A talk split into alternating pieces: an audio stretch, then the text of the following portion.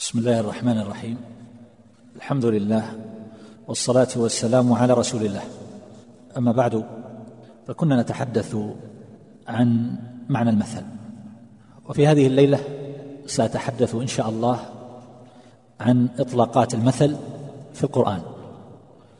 نريد أن ننظر في كتاب الله عز وجل ونستعرض بعض المواضع التي تدل على غيرها لنعرف هل أطلق المثل في القرآن على معنى واحد فنجريه على هذا المعنى في جميع المواضع أو أنه أطلق على معاني متعددة وذلك كله معين على التدبر لكلام الله تبارك وتعالى وإن من أعظم وأجل ما يدخل في هذا التدبر هو معرفة الأمثال التي قال الله عز وجل عنها وما يعقلها إلا العالمون. أيها الأحبة ذكرنا من قبل أن من أهل العلم من يرجع المثل إلى معنى واحد وهو الشبه. وعلى رأس هؤلاء ابن فارس صاحب المقاييس والمجمل.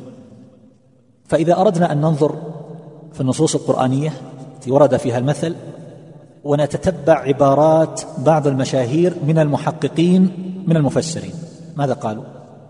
من أجل أن نعرف أن هذه المعاني التي قالوها لها اعتبار ولها وزن حتى نصل في النهاية إلى ما ينبغي أو ما نظن أنه المتقرر في معنى المثل في كتاب الله جل جلاله.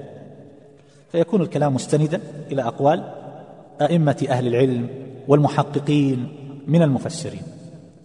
ففي قوله تبارك وتعالى مثلا وضرب لنا مثلا ونسي خلقه ابن جرير وهو كبير المفسرين ومن أعظمهم بصرا وتحقيقا في هذا الفن يقول ومثل لنا شبها بقوله من يحيي العظام وهي رميم فأرجع ذلك إلى معنى الشبه.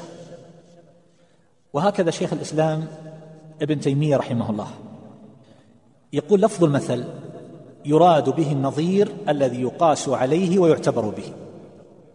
زيادة من عندي ولهذا يقولون القياس الذي عند الفقهاء إلحاق فرع بأصل في حكم لعلة جامعة بينهما يسمونه بقياس التمثيل. هذه فائدة تجدون دائما في الكتب قياس التمثيل بأن الله لا يجري عليه قياس تمثيل ولا قياس شمول. يقصدون بقياس التمثيل هذا المعنى. تقول العصير المسكر حرام. قياسا على ماذا؟ على الخمر. الأصل هو الخمر. الفرع هو العصير أو النبيذ المسكر. ألحقناه بالأصل. في حكم وهو التحريم لعلة جامعة بينهما الإسكار. علة مشتركة. هذا يسمونه قياس التمثيل لأنك ألحقت فرعا بأصل. فشيخ الإسلام ابن تيمية رحمه الله يقول في قوله تعالى وضرب لنا مثلا قال فمثل الخالق بالمخلوق في هذا النفي فجعل هذا مثل هذا لا يقدر على إحيائها. من يحيي العظام؟ من هذا استفهام إنكاري. من يحيي العظام؟ لا أحد يحيي العظام وهي رميم. بعد ما تفتتت وتهشمت لا أحد يستطيع أن يحييها من جديد وأن يرجعها. فهو يقول من يحييها؟ فهذا أمر يعجز عنه المخلوق. فقاس الخالق على المخلوق. فقال كذلك الله. ففسر هنا اذا المثل ضرب لنا مثلا ونسي خلقه بالشبه لوجود هذا الإلحاق والتشبيه. إلى أن يقول في قوله ضرب مثل فاستمعوا له في سورة الحج. يقول شيخ الإسلام جعل ما هو من أصغر المخلوقات؟ اللي هو إن الذين تدعون من دون الله لن يخلقوا ذبابا ولو اجتمعوا له. وإن يسلبهم الذباب شيئا لا يستنقذوه منه ضعف الطالب والمطلوب. فالله عز وجل يقول ضرب مثل فاستمعوا له. شيخ الإسلام كيف فسر المثل هنا؟ قال جعل ما هو من أصغر المخلوقات اللي هو الذباب مثلا ونظيرا يعتبر به.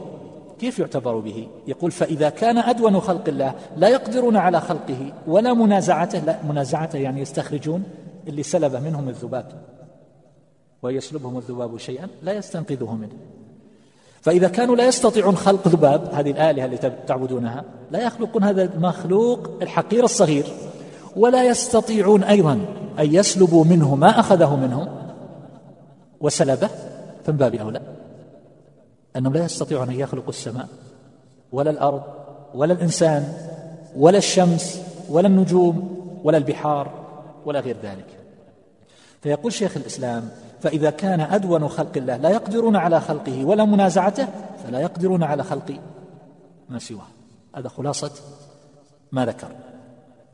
في قوله تعالى في سورة الحشر لما ذكر اليهود من بني نظير قال كمثل الذين من قبلهم قريبا ذاقوا وبال أمرهم ولهم عذاب أليم. يقول كبير المفسرين ابن جرير رحمه الله كمثل الذين من قبلهم يقول كشباههم. فلاحظوا الآن هذه الأمثلة لا زالت تفسر كلمة المثل فيها بالشبه. عند هؤلاء الأئمة الكبار شيخ الإسلام ابن جرير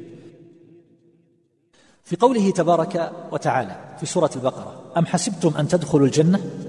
ولما يأتكم مثل الذين خلوا من قبلكم مستهم البأساء والضراء وزلزلوا حتى يقول الرسول والذين آمنوا معه متى نصر الله؟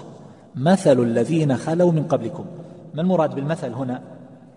ابن جرير رحمه الله يقول يعني شبه الذين خلوا فمضوا من قبلكم. المثل بمعنى الشبه. يقول وقد دللت في غير هذا الموضع على أن المثل الشبه. وكلام ابن كثير في هذه الآية يشبه كلام ابن جرير. أبو عبد الله القرطبي صاحب الجامع في أحكام القرآن يقول في هذه الآية ومثل معناه شبه أي ولم تمتحنوا بمثل ما امتحن به من كان قبلكم. نفس المعنى الذي ذكره ابن جرير. في قوله تبارك وتعالى في سورة الفرقان ولا يأتونك بمثل إلا جئناك بالحق وأحسن تفسيرا. لا يأتونك بمثل. الكفار يأتون للنبي صلى الله عليه وسلم بأشياء سماها الله مثلا. ماذا كانوا يقولون؟ ساحر شاعر كذاب مجنون. ويأتونه بشبهات ومعارضات للوحي والنبوة والوحدانية. فالله عز وجل يقول ولا يأتونك بمثل إلا جئناك بالحق وأحسن تفسيرا. ابن عاشور رحمه الله وهو من أدق المفسرين. وكتابه التحرير والتنوير ملئ علما. ملئ علما. هذا كتابا قد ملئ بالعلم والتحقيق. فهذا الكتاب يملأ يديه وجرابه مما فيه من العلم الغزير والتحقيق والنفائس والدرر. مع التنبه لقضية الاعتقاد كان رحمه الله على طريقة المتكلمين. فالشاهد يقول في قوله تعالى ولا يأتونك بمثل يقول المثل المشابه ففسرها بهذا. لاحظوا الآن هذه نماذج. فسر المثل الشبه. على الأصل الذي ذكره ابن فارس بأن هذه المادة الميم والثاء واللام ترجع إلى معنى واحد وهو الشبه.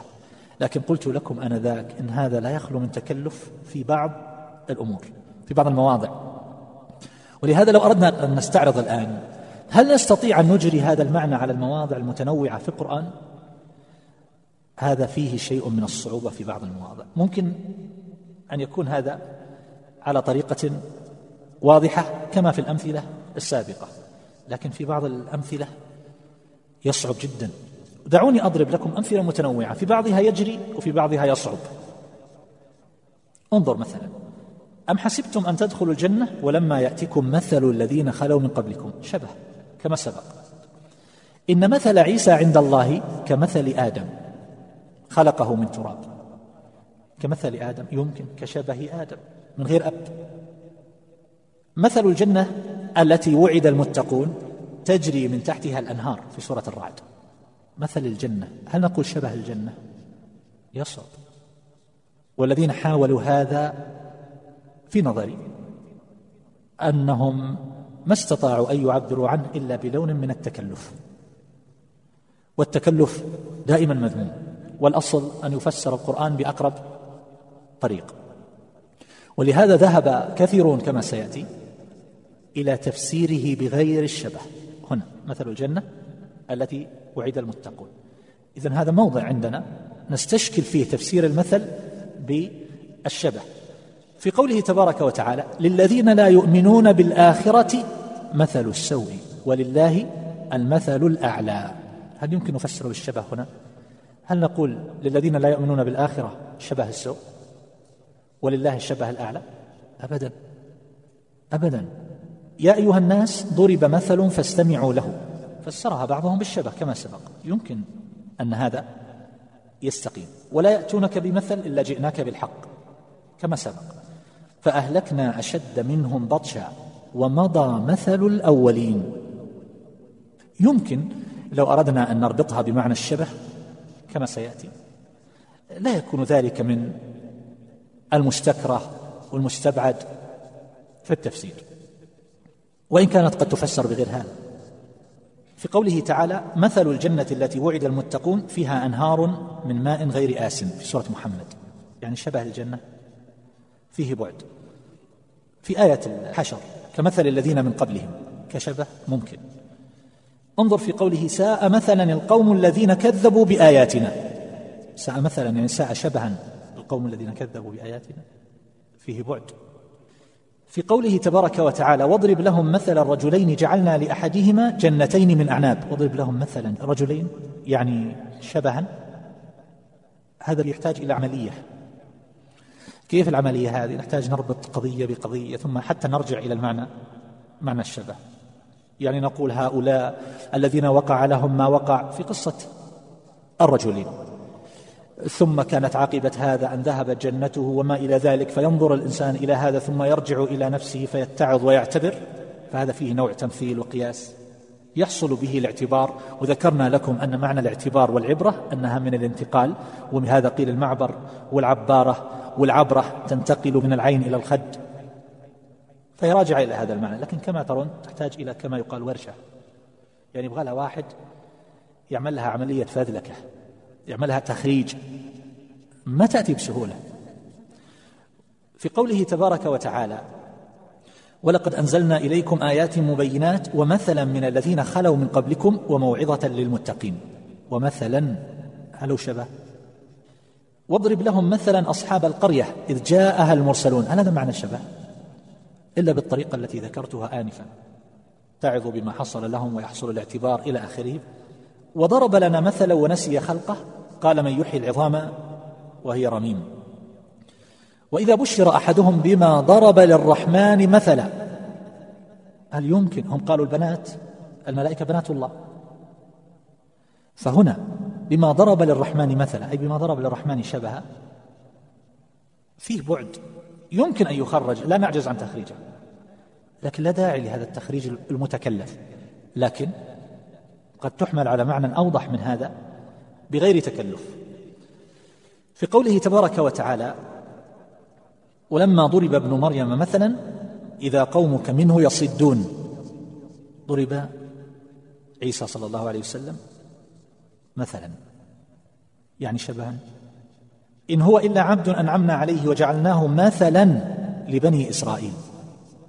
في قوله تبارك وتعالى أيضا وما جعلنا أصحاب النار إلا ملائكة وما جعلنا عدتهم إلا فتنة للذين كفروا ليستيقن الذين أوتوا الكتاب ويزداد الذين آمنوا ايمانا. ولا يرتاب الذين أوتوا الكتاب والمؤمنون وليقول الذين في قلوبهم مرض والكافرون ماذا أراد الله بهذا؟ مثلا. يعني هل معناه هم تسعة عشر خزنة النار؟ لماذا العدد تسعة عشر؟ هذا المقصود. هل المقصود بهذا ماذا أراد الله بهذا مثلا؟ يعني شبها. يبعد جدا والله تعالى أعلم أن يكون هذا هو المراد. انظر كيف ضربوا لك الأمثال فضلوا فلا يستطيعون سبيلا. ضربوا لك الأشباه. انظر إلى عبارات أهل العلم. الخفاجي رحمه الله يقول سمي المثل مثلا لأنه ماثل بخاطر الإنسان ابدا أي شاخص فيتأسى به ويتعظ ويخشى ويرجو. لو أردنا نحلل هذا الكلام ماذا سنقول؟ ماثل؟ يقول يتعظ به يتعظ هذه اللي يحصل فيها الشبه بالاعتبار والانتقال من حاله إلى حال إلى حالنا. لكن ماثل هذا مثل القائم. تقول تمثل الناس قياما يعني انتصبوا. تقول ضربت مثلا كما سيأتي. مثل ما تقول ضربت الخيمة. ضربنا الخيام. ما معنى ضربنا الخيام؟ يعني أخذنا عصا وضربناها؟ لا يعني نصبناها. فهو ماثل. هذا معنى كلام الخفاجي. ماثل قائم منتصب يبقى في ذهن الإنسان. يقول وقد جاء بمعنى الصفة. كقوله تعالى ولله المثل الأعلى. أي الصفة العليا. طبعا هذا قاله كثيرون. لكنه ليس محل اتفاق.